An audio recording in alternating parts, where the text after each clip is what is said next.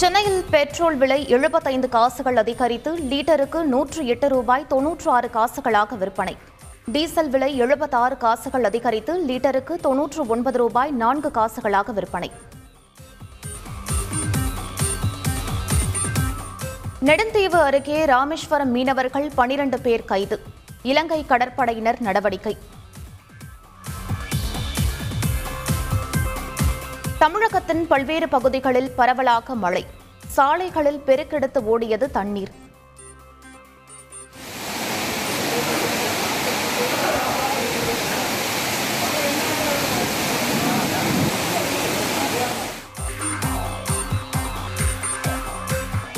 டெல்லியில் திமுக அலுவலகத்தை திறந்து வைத்தார் முதலமைச்சர் ஸ்டாலின்.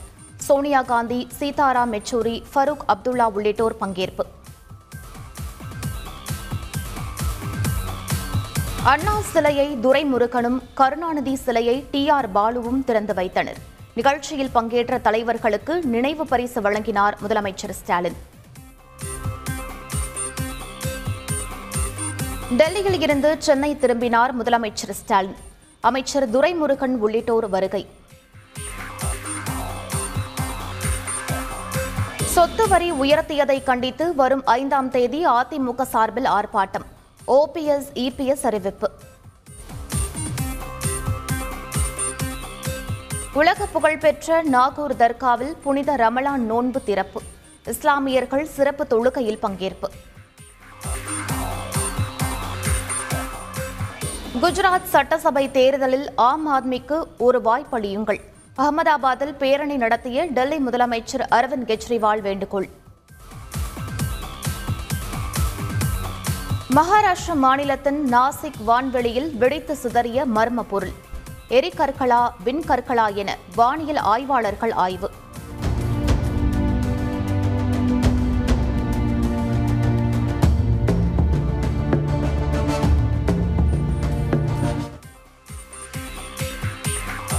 திருப்பதி அருகே மிதமான நிலநடுக்கம். ரிக்டர் அளவுகோலில் மூன்று புள்ளி ஆறாக பதிவு. இலங்கையில் அரபு எழுச்சியை உருவாக்க முயற்சி. அதிபர் கோத்தபய ராஜபக்சே குற்றச்சாட்டு.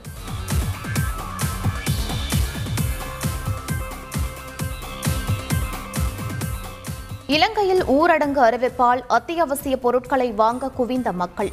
பொருட்கள் கிடைக்காததால் ஏமாற்றம் விலை உயர்வை கண்டித்து தொடரும் போராட்டம். இலங்கையில் சமூக ஊடகங்கள் முடக்கம். ஃபேஸ்புக் வாட்ஸ்அப் யூடியூப் போன்றவை முடங்கின. ரஷ்யா யுக்ரைன் இடையே தொடரும் போர். கீவ் அருகே ஒரே தெருவில் இருபது உடல்கள் கண்டெடுக்கப்பட்டதால் அதிர்ச்சி. பாகிஸ்தான் பிரதமர் இம்ரான் கான் பதவியில் நீடிப்பாரா? நாடாளுமன்றத்தில் இன்று நம்பிக்கை வாக்கெடுப்பு. லண்டனில் பாகிஸ்தான் முன்னாள் பிரதமர் நவாஸ் ஷெரீப் மீது தாக்குதல். இம்ரான்கான் கட்சி தொண்டர் தாக்கியதால் பரபரப்பு. ஐபிஎல் லீக் போட்டியில் டெல்லி அணியை வீழ்த்தியது குஜராத். மற்றொரு போட்டியில் மும்பையை வீழ்த்தி ராஜஸ்தான் அசத்தல். தோல்வியில் இருந்து மீளுமா சென்னை சூப்பர் கிங்ஸ் அணி. இன்று பஞ்சாப் அணியுடன் மோதல். வெளியானது பீஸ்ட் திரைப்பட ட்ரெய்லர்